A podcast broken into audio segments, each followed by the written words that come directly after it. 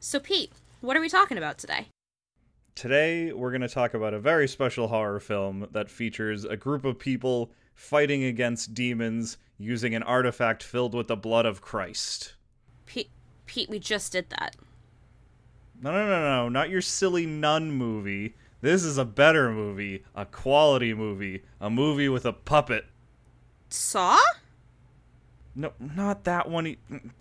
Welcome to Fearless Films.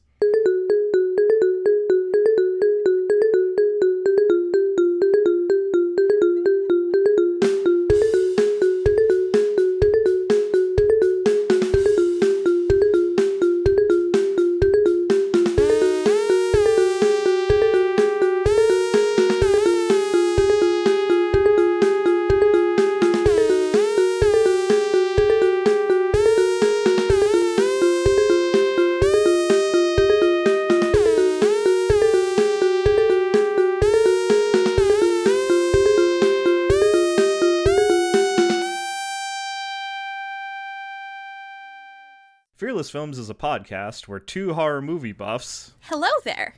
break down scary movies for the scaredy cats so they don't have to watch the movie. What are what are we talking about, Pete?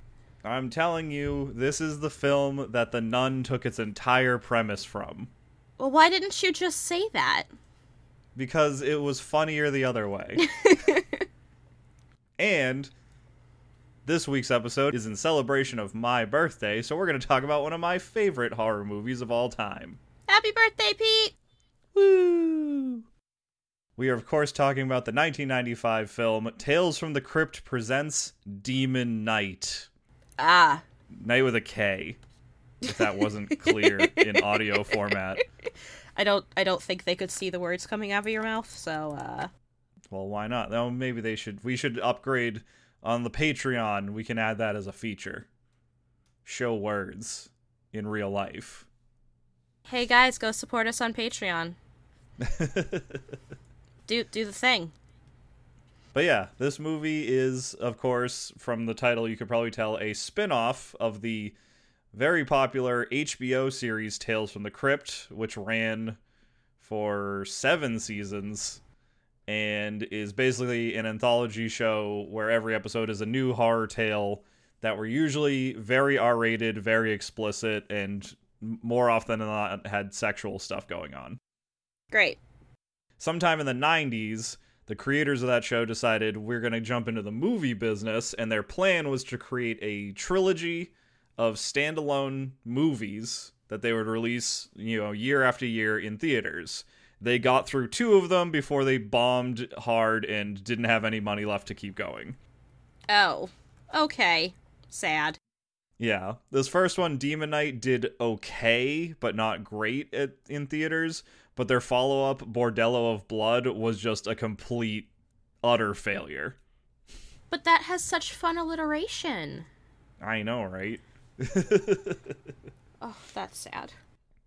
Demon Knight is a standard 92 minutes long, and it features everyone, an entire cast of, oh, I know that person. It's exactly what happened. including the likes of William Sadler, popular character actor who's been in lots of uh, Stephen King adaptations. But for me personally, my favorite role of his will always be the Grim Reaper himself in the Bill and Ted franchise. oh. Then you've got Billy Zane, uh, probably most popularly known as Rose's fiance, who she leaves for Leonardo DiCaprio in Titanic. Hate that movie. But Billy Zane does have horror origins because one of his first movie roles ever was as a boyfriend turned victim in the film Critters. So, good for him for keeping up with the genre.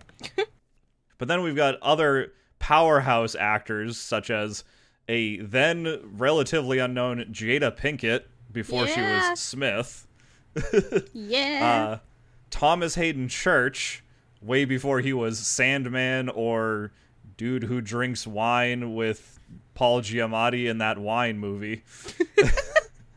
CCH Pounder from, you know, such great drama TV dramas as The Shield and Sons of Anarchy. Who else we got in this friggin' movie? Dick Miller, a legendary actor from all the way back in like I think like the 50s or 60s, who many people our age would know from like Gremlins and The Burbs and Small Soldiers. Mm-hmm. Charles Fleischer, who once again people our age would primarily know as the voice of Roger Rabbit. Oh man. Yeah, it's really weird to see that as like a human person. That's also not a good IMDb IMDb picture. That's uh nope. Could have chosen a better one. So yeah, that's there's a whole lot of known people in this movie. It's very fun to watch nowadays and see them a lot of them before they were really big. Love it. So, do you want to know about this film and why the nun completely ripped it off? I mean, you told me a little bit while I was going over the nun, but please go through the whole thing. All right, let's do this. The movie opens with the classic intro to the TV show. The theme song plays as the camera like travels through this haunted house looking place and down deep in the depths underground beneath the house is where the crypt keeper hangs out, who's this sort of like, you know, horror host type character who's portrayed uh, via puppetry. He's like just an undead corpse and in the movie they add the twist of he's not just presenting a story he's currently in hollywood directing his first feature film and you see him on the set yelling at his actors and complaining most of the time. But Good then he says and uh, hey here's a movie you can watch and the demon knight proper starts. So the movie opens to an awesome soundtrack the song hey man nice shot by the band filter Nice. and we see a man, William Sadler, racing down an isolated New Mexico road in the middle of the night, followed by another car that's being driven by Billy Zane. William Sadler's character, his name is Frank Breaker, and Billy Zane's character never gets a name, so I'm probably just going to refer to him as Zane or Billy Zane for the rest of the movie. Okay. So Breaker's car runs out of gas, so he gets out, pulls out a rifle, and starts shooting at Billy Zane's car until, right as he's about to collide, Breaker jumps out of the way. The two car- cars hit each other, and massive explosion. Breaker's okay. Looks at his hand, and you see that he's got all these tattoos of like stars on his palm, and they form like a semicircle with a few of them in the middle, just sort of clustered. And two of those stars begin to glow with an orange light. What the fuck? All right. It's weird. So he looks troubled at that and runs off into the night, eventually making it to a side of the road diner where he tries to steal a car from the parking lot. He's caught by a kid named Danny who alerts his dad, the diner owner, who you pointed out, I didn't even recognize him uh, just from the IMDb pictures. It's the guy who played Mordecai the Harbinger in Cabin in the Woods. He just looks so grumpy. I love it. So that guy runs out to confront the would be thief, accompanied by Roach, played by Thomas Haden Church, who is the diner's cook. And they scare Breaker off, and he gets away. And eventually, Breaker runs into a very drunk man named Willie, played by Dick Miller, who waxes poetic about God and creation, and then offers to share his bottle of whiskey. Uh, Breaker accepts and asks him if there's a place to bed down for the night, and Willie's like, "Follow me, I'll show you where we can stay somewhere." I don't know why you'd just be like, "Look at this clearly homeless man. He should know where it can be safe." we then cut to a sheriff and his deputy, Deputy Bob, looking at the flaming car wrecks. When Billy Zane walks out, completely unharmed, totally unscathed, and claims to be a fellow lawman in pursuit of a wanted and dangerous criminal. Okay. Yeah, he asks the cops to take him to any local hotels to search for the man. Does he have like ID or anything, or are they they just like, yeah, that sounds good? Nope, he offers them nothing and they accept whatever he says without question. What the fuck? All right. And the movie doesn't even play that as sort of like, you know, demonic magical powers or anything. It just is like a seemingly continuity error. They just are like, sure, whatever you say, buddy. All right. So uh, Willie leads Breaker to a nearby motel, which he explains was once a church but was abandoned due to lack of interest and was converted into the motel it is today. Does it still look like a church though? kind of like the, Yeah. f- the you know the outer building has the same churchy architecture but you know that's about it i don't even really know why that like is a plot point it doesn't come up at all in the future All right, well, fine.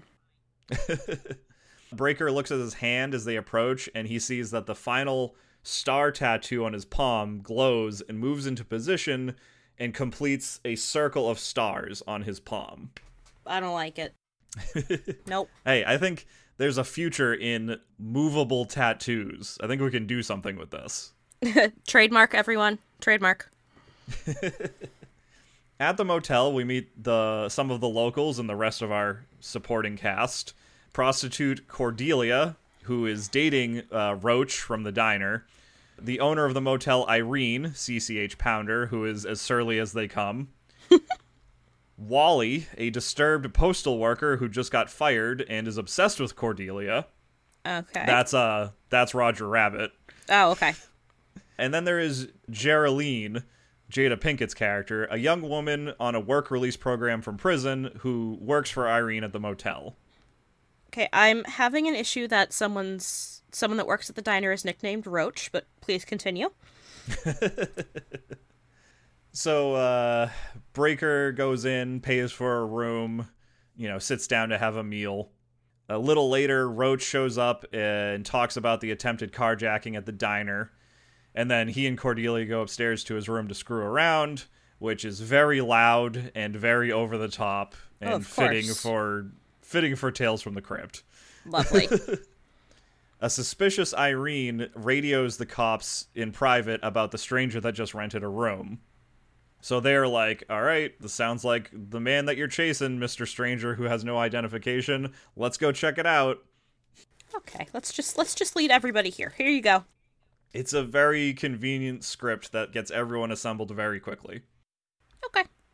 Soon after, the cops show up with Billy Zane and they confront Breaker. He pulls a knife and grabs Geraldine as a hostage, but Billy Zane's like, he won't hurt her. I know this man. He he's just bluffing. And eventually, they call his bluff and Breaker surrenders to the cops. Oh, good. Okay. They put cuffs on him, and uh, Billy Zane asks for an item that Breaker stole that is he's supposed to retrieve. He only says that it's some important and valuable artifact. Is it the blood of Christ? We'll get there, don't worry. I'm building up suspense. Are you? Yeah. so while uh, he doesn't have it on him, so while searching his room for it, Deputy Bob gets distracted and walks in on Roach and Cordelia having sex that involves a car battery hooked up to Roach's nipples. what the fuck? Yep, I don't. It's just a thing. Like I said, this is very fitting for Tales from the Crypt. Okay. So Bob pulls them downstairs so that everyone's present for the questioning and arresting of the perp for whatever reason. I don't really know why he needed to pull them downstairs. they eventually find the artifact that appears to be a large metal-worked key with a glass core full of red liquid in the middle of it. Yep. But before Zane can get his hands on it, the cops are radioed from the station and they learn that a that both of the cars involved in the car crash were stolen. So now Billy Zane his character is suspicious as well. So they as they go to arrest him, he says fuck this, spins around and punches his fist straight through the sheriff's head. Ooh. And then there's a whole hilarious scene where he's like struggling to get his fist unstuck and eventually just rips the head clean off of the body. I like that. That's creative. Yeah, this movie does have a, a great deal of humor in it that like I thought was hilarious when I was a kid the first time I watched this movie, and I still think is hilarious today. so it holds up well. Good, good. I would say so. In the chaos of everyone screaming and running around and freaking out, uh, Breaker takes Deputy Bob's keys from his belt and frees himself from the handcuffs.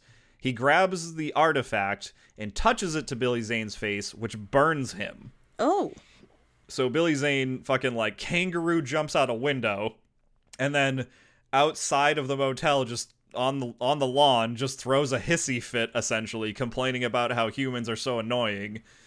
And then cuts open his palm, which starts bleeding like bright green blood, and flicks it all around him on the ground, which then conjures a bunch of demons up from the earth itself to help him attack the hotel. What? What? Yeah. This went from zero to sixty very quick. Oh yeah, this movie just gets going. it doesn't stop. And all these demons are like tall, gaunt, humanoid-looking things with glowing green eyes and sharp claws and nasty-looking skin. Lovely. We haven't talked about this movie yet on this podcast, but uh, I always say they basically just look exactly like Pumpkinhead from the horror movie Pumpkinhead. Oh, okay. So if you, if you look up two pictures, you'll see the resemblance. Got it. Breaker grabs the sheriff's revolver and reveals the demon's weakness, which is if you damage their eyes in any way, they will violently explode, which he explains is the freeing of their tortured souls. okay, now we're trying to go deep. Okay. Yeah. So he starts shooting demons in the face left and right.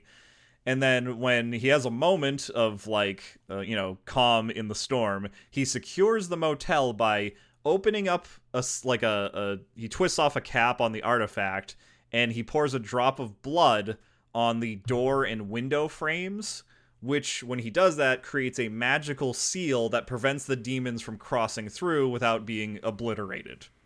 Oh. Okay. Helpful. Yeah, pretty cool. I like this artifact. It's very useful.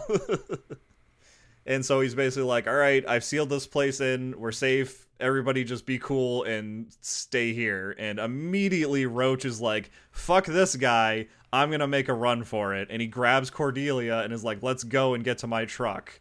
But they are immediately attacked by demons outside. Shocker. So Roach, proving very quickly the kind of character he is in a horror movie, ditches Cordelia on the front lawn and just runs back inside as fast as he can. Wow. yeah.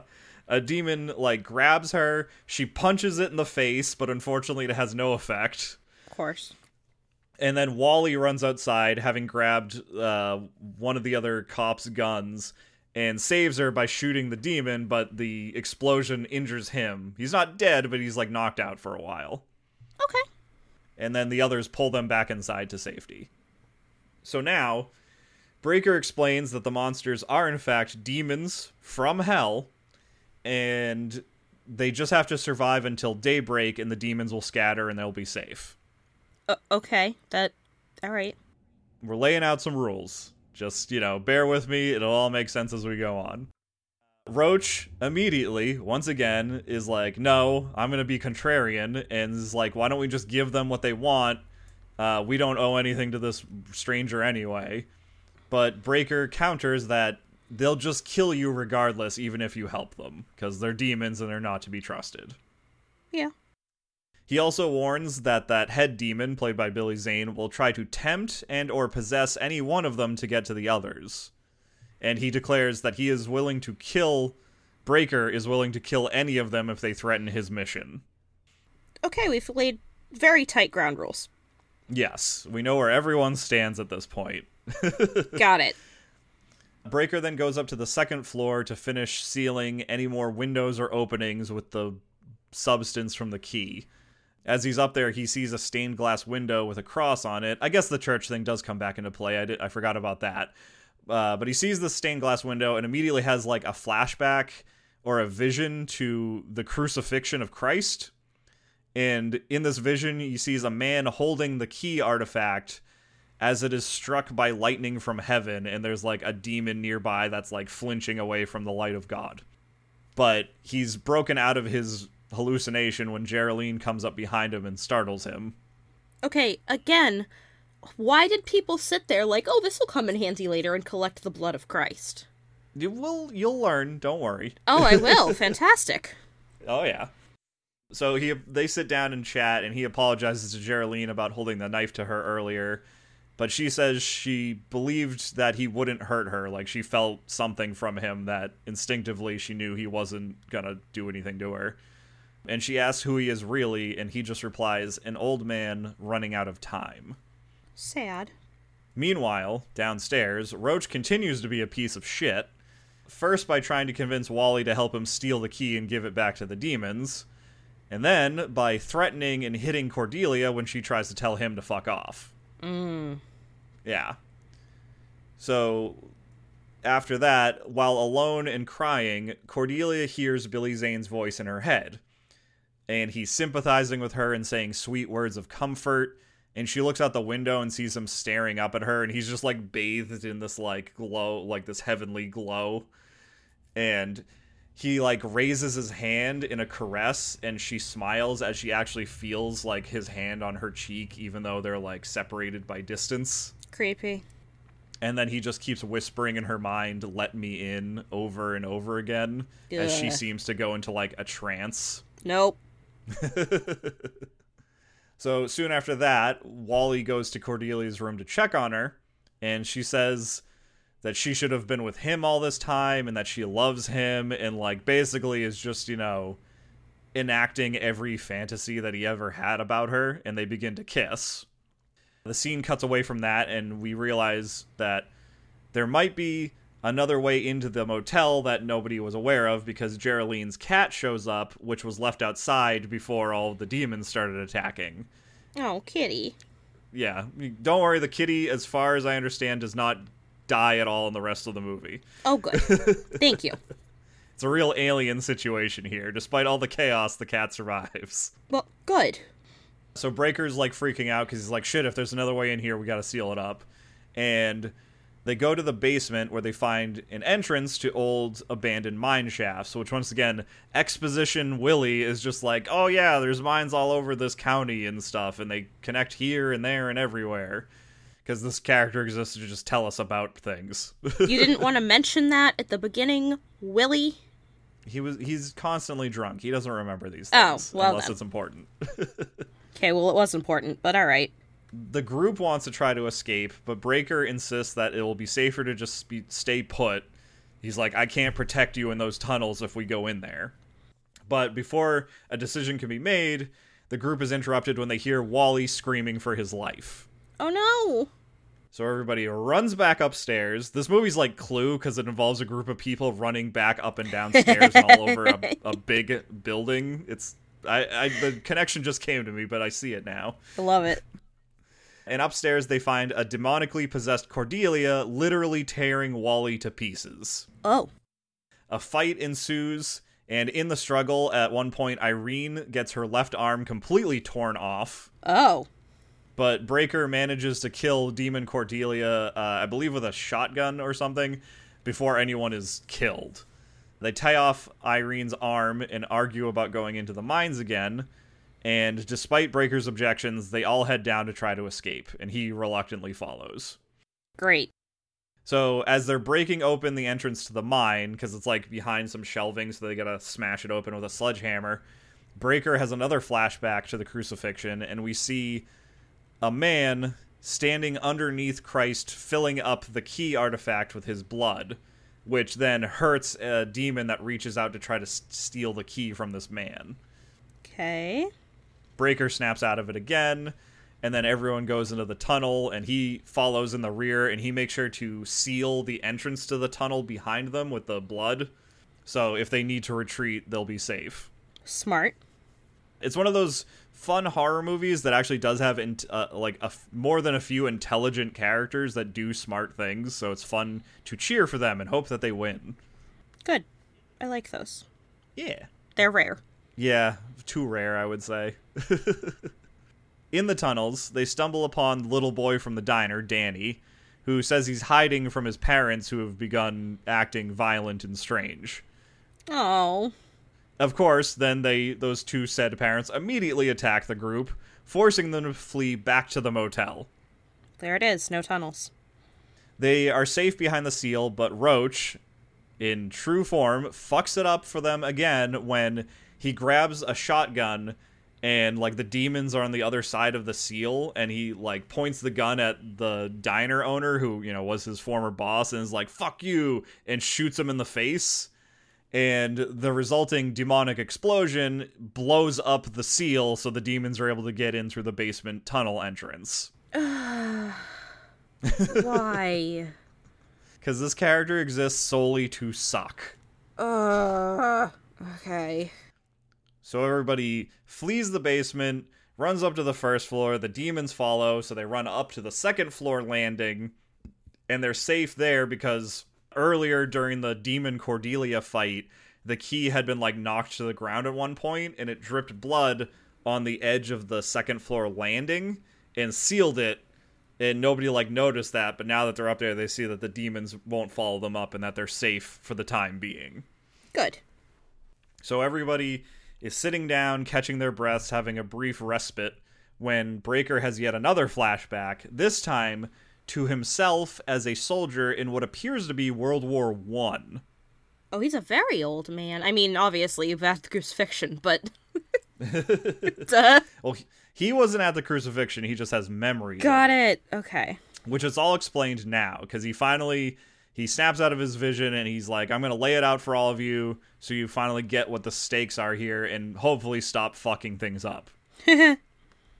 And he he starts us by saying like when he first showed up that ni- this night he thought they would be safe because there was only five people at the motel but then the cops came and it made seven and he says that these are important signs like seven people seven sacrifices it all lines up and it's all part of the demon's plan Seven is a very uh, special number and all of that stuff. Yep.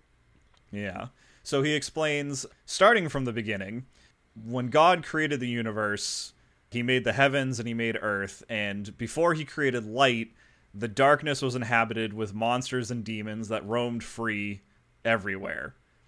And these demons had seven keys that gave them control over the universe until God made light, and that light scattered the keys and banished the demons to hell.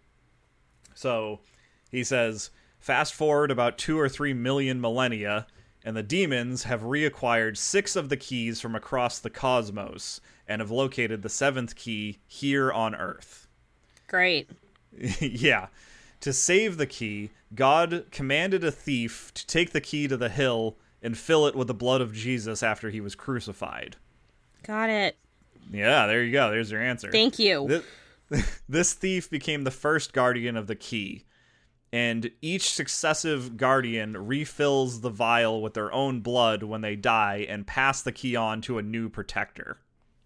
Breaker says he received the key when his commanding officer passed it on to him in World War One, and when you get the key and become its protector, the tattoos of stars appear on your palm, and over time they'll start aligning into that circle, and you know that your time is almost up when the circle is complete, and that you need to find a new guardian. Oh.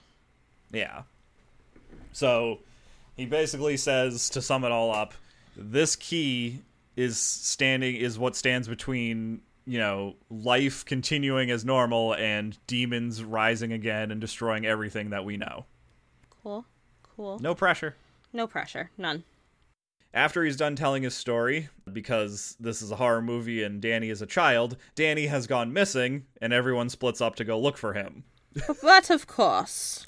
But just before Breaker walks away from the main group, Roach pickpockets the key from him. Oh, for fuck's sake, Roach. Yep. I'm done with Roach. He just does not stop. So, while everyone's split up and looking for the kid, while she's alone, Billy Zane enters Geraldine's head and tempts her with freedom, fame, and riches.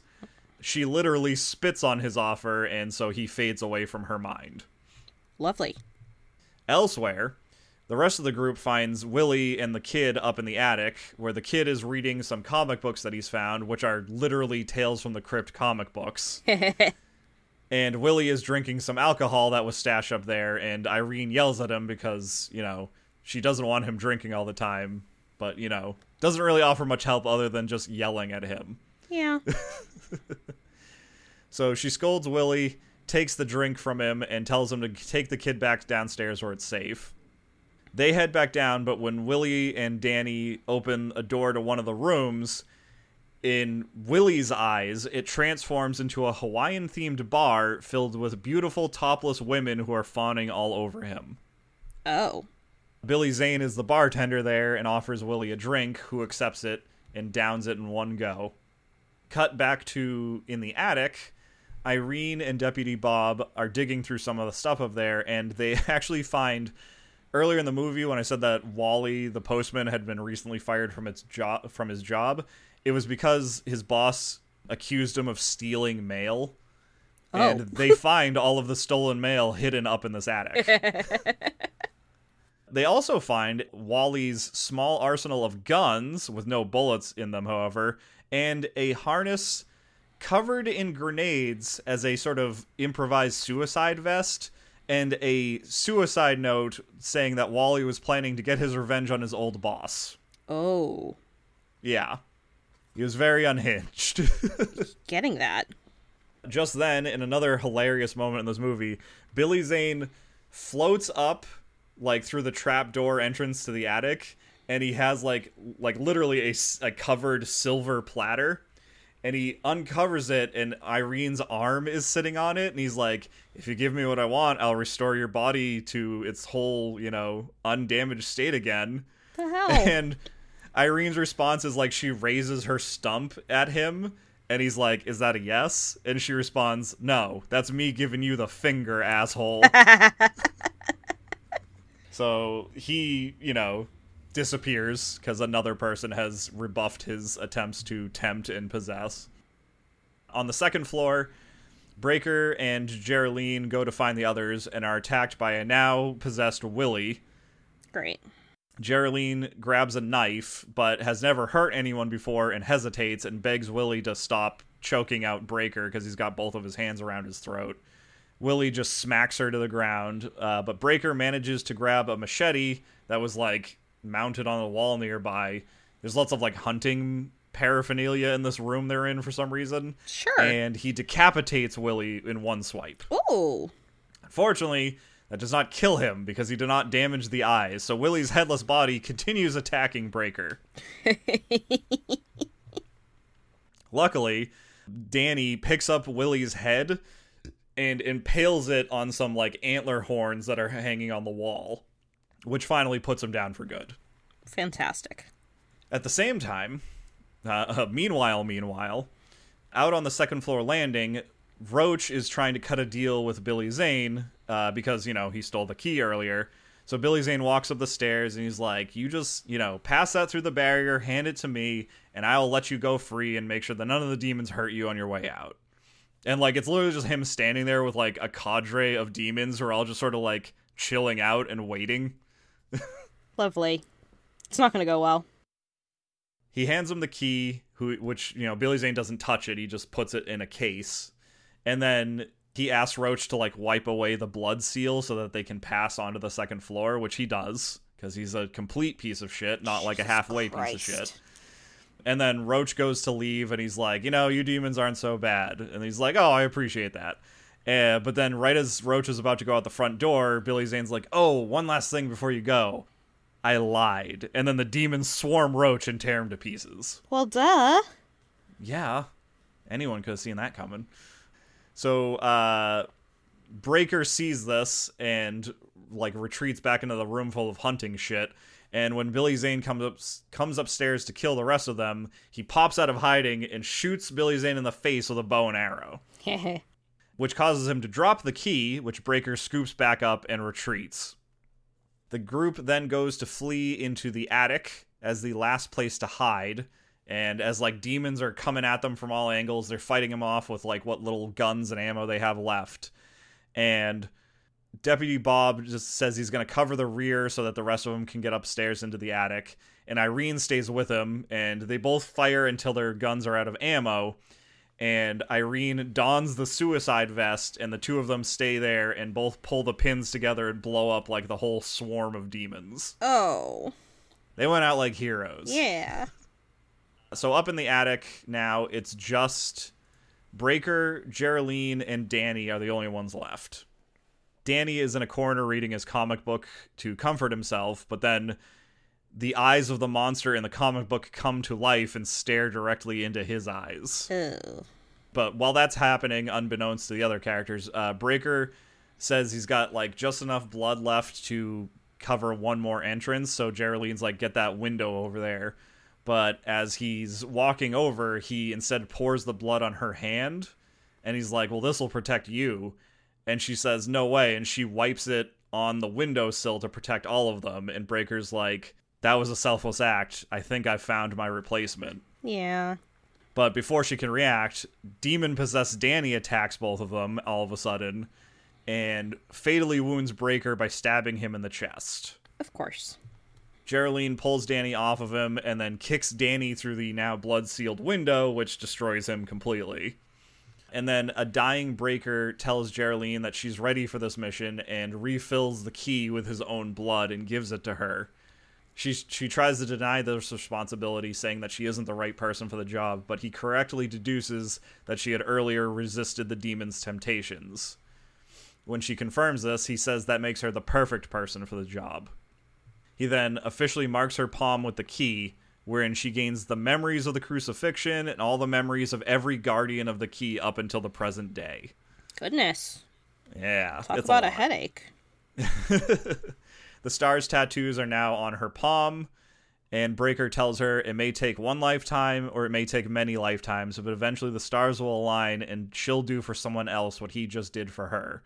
And his last words before he dies are, Watch your back. After that, Billy Zane rises up through the attic entrance and finds Breaker's dead body, but Geraldine and the key are nowhere in sight. But he knows she's hiding up there somewhere, and he starts like taunting her and goading her to come out. Geraldine does come out of hiding, covered in blood, and Billy Zane's like, "Oh, you must be in so much pain. Look at you." And then she grabs him and says, "It's not my blood," and it starts burning him as we realize she covered herself in the blood from the vial. Ooh, good move. So he uh, he flees back downstairs to the second floor. She follows him, intent on finishing him off. But as she's exploring the second floor, Billy Zane jumps out from behind her and wraps her in like a shower curtain so that like he's not physically touching her. Mm. And then dr- like body slams her into a tub and turns on the shower to wash all the blood off of her. Shit. He then grabs her hand and like forces her to pour out what's left in the key, but she wrenches her hand away and like jabs him in the eye with it, which stuns him momentarily and when he's not looking, she drinks what's left of the blood and like holds it in her mouth. Yep. And so Billy Zane recovers from the attack and laughs at her attempt to destroy him through his eyes, saying that that's only a weakness of lesser demons. Excuse me, Billy Zane. I know, right? He then wraps her back up in the shower curtain and literally drags her to the first floor, like all the way down the stairs and everything. Rude. And while gloating about his victory, he then makes a surprising move and offers Geraldine to join him on the demonic side.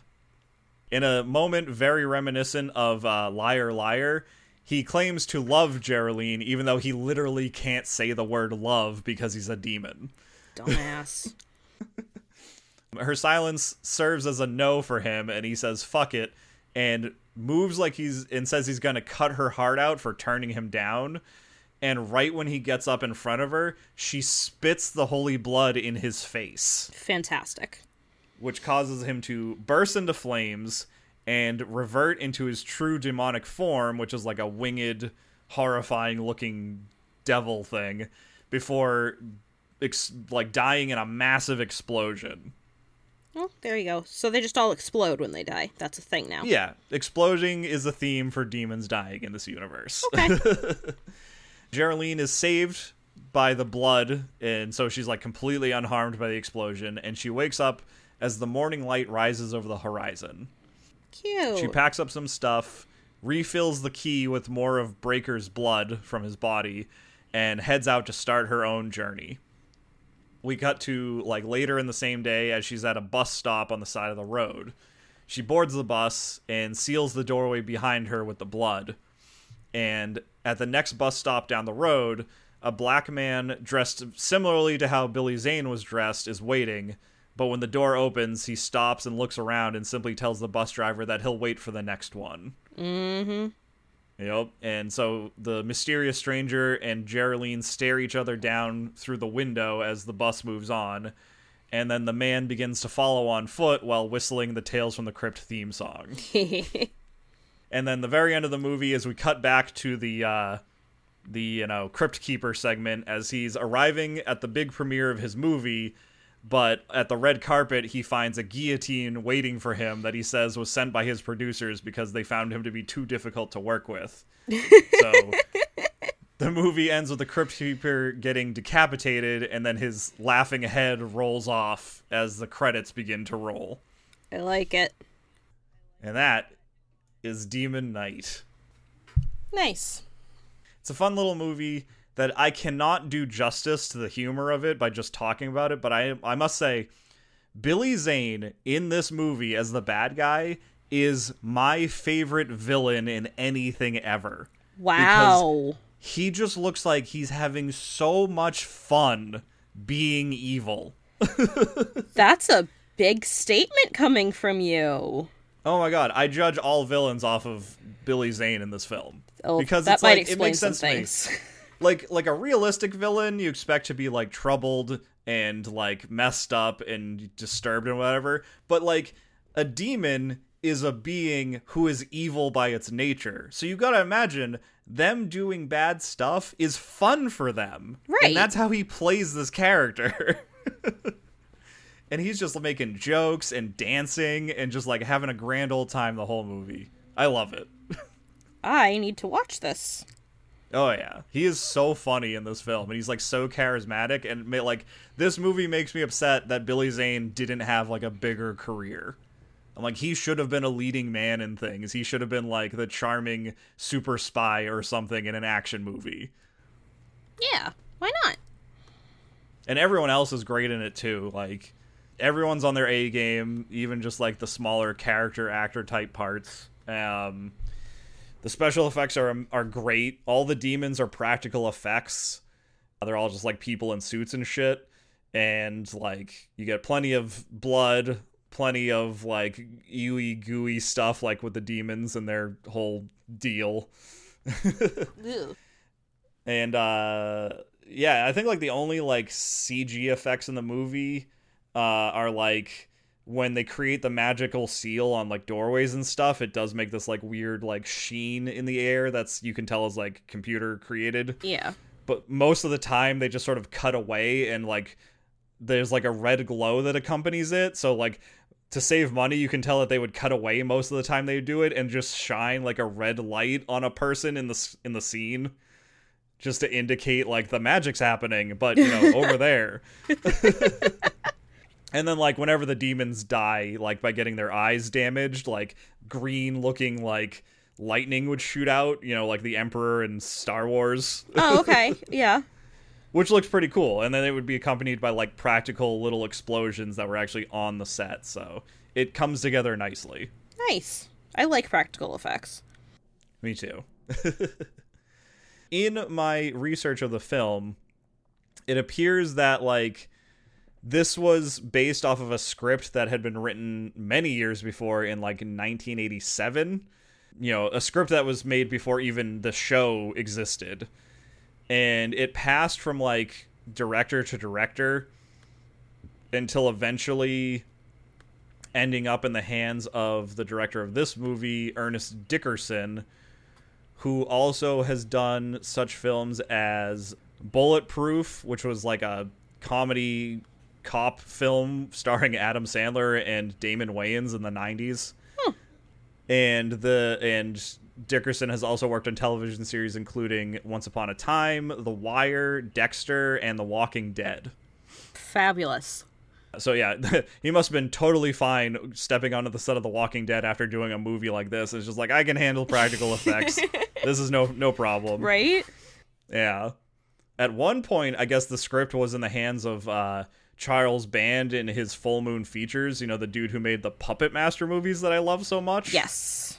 And I'm like, that would have been just as great if he did it, but it also would have had like half the budget.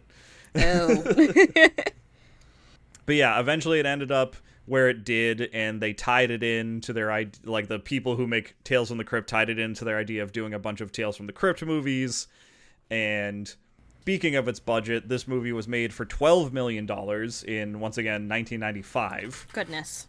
and it scored twenty-one million dollars at the box office. So. Not a like super great success, but not an outright bomb Yeah. it was enough for them to follow up, like I said, with a film with a film the very next year, Bordello of Blood, which was about vampires and starred Corey Feldman and Dennis Miller, Okay. which did not do nearly as well as this movie, and that's saying something.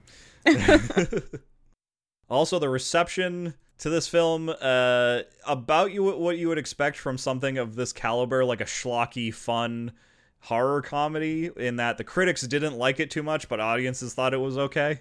okay. Specifically, on Rotten Tomatoes, it has 37% and is rated rotten from critics, but has a fresh 64% score with audiences. There it is. Looking at some of the choice critic quotes, I have to strongly disagree with this variety critic who said the pick is neither funny enough nor scary enough to be fully satisfying as either a shocker or a spoof. And I say, bite your tongue, this movie's hilarious. it sounded pretty funny.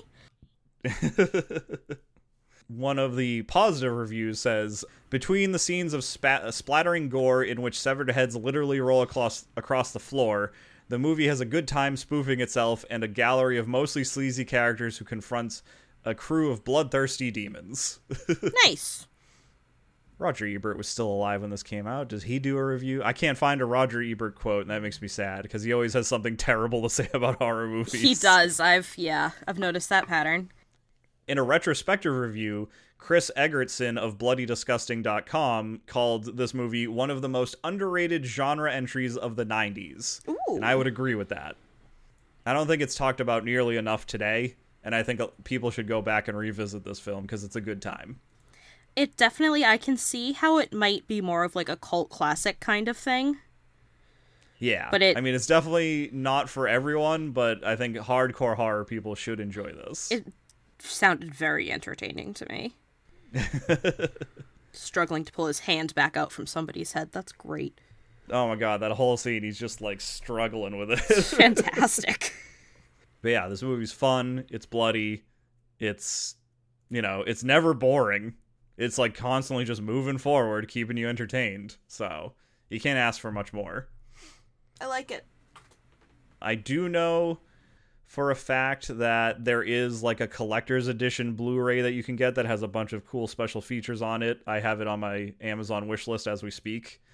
And for anyone that wants to watch it online, you can rent it from, you know, Apple TV, Amazon Prime for like 4 bucks, which I'd say is worth the rent. Yeah. So what do you say? Are we going to like have a movie night and check this out? Yeah, this sounds very entertaining. I think you would enjoy it. I I mean, I might even be willing to double feature it with Bordello of Blood just so you can see how bad that one is in comparison. Which is upsetting because, like I said, the alliteration. I know. Oh, I mean, who knows? Maybe it's at least like so bad it's good. I haven't watched it in a few years, but I do remember seeing it like in my 20s and not being impressed. It's like, um, The Season of the Witch and Halloween. Great title! Why did you waste the title? Exactly. And Bordello of Blood, your enjoyment of it like largely hinges on how much you can stand Dennis Miller and his I'm a smarmy smart guy style of humor, which is just what he is for the entire movie. Great. Lovely. So yeah, maybe we'll do this as a double feature sometime. We have a lot of double features. So many movies. Got a so lot to time. do. we mostly covered it. I think all horror people should see this movie. Uh, for people who are new to horror, uh, it might be a little bit much. Like I said, it's it's very R rated. There's a lot of boobs in this movie. There's a weird sex scene. Uh, there's intense gore. So maybe not as someone's first horror movie, even if it is Yeah. very funny. I can see how that could be an issue. What's in a name? So, Tales from the Crypt presents Demon Knight. And the word, like the title Demon Knight, is used once in the entire movie when Billy Zane is trying to uh, seduce Geraldine to join him at the end. He does say, he's like, you know, a demon's never converted a demon knight to our side before. And like, you're like, oh, so is that what people who protect the key are called? Demon knights? I, I guess that kind of makes sense. Except they're a knight, but they're not a demon. They fight demons. That's confusing. Shouldn't they be holy knights or something? So, Breaker is the demon knight? Yeah, and then Geraldine becomes the demon knight at the end. I feel like. I don't. Go ahead. You go first. No, you go first. I feel like the name would make more sense if they actually referred to him as a demon knight more than once. Like I Yeah. understand like I under like the movie's like mostly like him fighting the thing, like I get it. But you could have just called it Tales from the Crypt Breaker. and it would have Yeah, I mean it's it's just a throwaway line, so it doesn't feel like it has any importance. And I think I also think Kevin would be annoyed at this title just because you know they're not demons who are knights, so it doesn't make any sense. Right, it would make more sense for Billy Zane to be the demon knight. Like that's not Yeah. explained very well. And I mean, what's funny is that Billy Zane is the character who's on the poster, not William Sadler. All right, that's even more confusing. yeah. So we're gonna have to give this movie a a failing grade for its title. Unfortunately, I agree wholeheartedly. it does not stand up to scrutiny. Should this movie be remade? I don't know. I don't think we're at that point yet. I think it still holds up, and I don't think it needs to be remade. it already was. We talked about it last week. Oh yeah, good point. The Nun. How do you feel about that now? By the way, do you understand now why I kept getting excited and being like, "I know that plot point"? Yes. I mean, it's just in just in the mythology sense, like the stories are completely different, but like, how weird is it that two different screenwriters were like, a special artifact filled with the blood of Christ gathered at his crucifixion? I mean, it's also possible the screenwriter saw this and then was like, "That's cool." See, that's what I'm saying. I think the nun is just somebody. It's the Crib Notes version of Demon Knight. I mean, I, I still like the nun. I still want to see it now. You turned me around. I thought it was I like I saw the previews, I read the reviews, and I'm like, oh, I probably won't like that. But your description intrigues me. Hooray! My wife disagrees though. She has seen it and she's like, "Don't watch that movie, Pete." And I'm like, "I wanna." Okay, me and her don't always agree on movies though, so that's okay. yeah. I will say though, it is kind of funny because it fo- kind of follows the like the story of this script in general, how it had passed between many different people before it was eventually made. The Nun is just like the next step in. Well, if it hadn't been made into Demon Knight, it would have been made into the Nun. Right. I feel like it just spiritually kept traveling and was remade sort of unintentionally. Yeah. Cuz it like in the nun it's like this evil that like breaks out of somebody like breaks it out of hell or whatever. Yeah. Yeah. Really, all the nun's missing is Billy Zane. Which, I mean, he should be in more movies in general. Maybe if Billy Zane was the nun, your wife would have liked the movie more. Maybe. Mm-hmm. I mean, so one other thing that, I mean, a very specific niche of people would know Billy Zane from is he voiced the villain in the very first Kingdom Hearts game, uh, a PlayStation video game from back in the day. And oh. My wife loves Kingdom Hearts, as do I. So I think you're. I think Billy Zane would have turned her around on the Nun if he were in that film. Kingdom Hearts is fantastic. Oh yeah, I would have never connected that if you didn't just say that.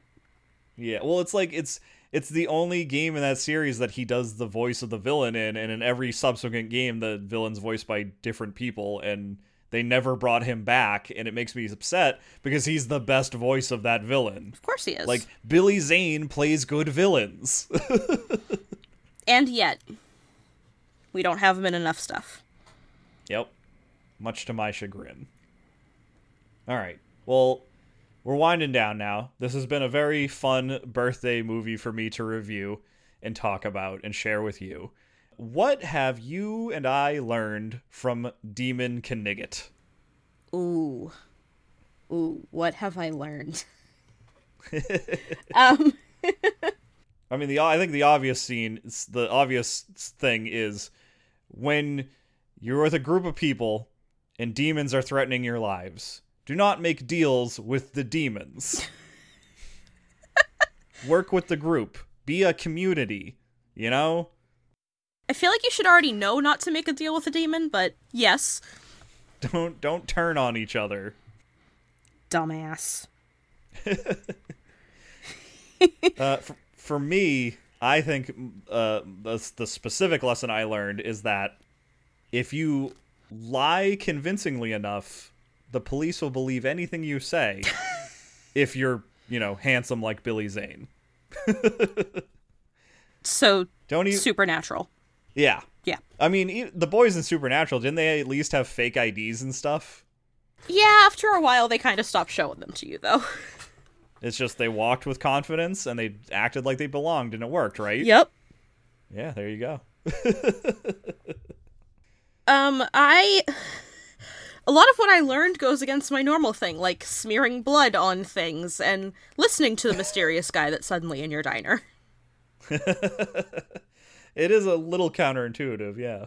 Um, I learned that if you're at a diner and there's a guy named Roach, maybe don't trust him. Definitely don't eat any food he makes. No.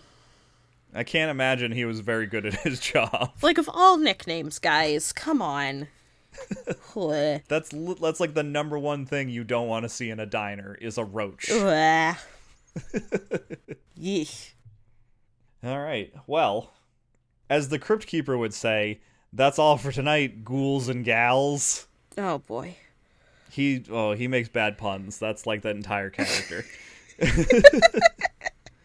I had fun. I hope you had fun. It's fantastic. And to all of our fans at home, I hope you all had fun as well. And remember the most important lesson don't get too scared.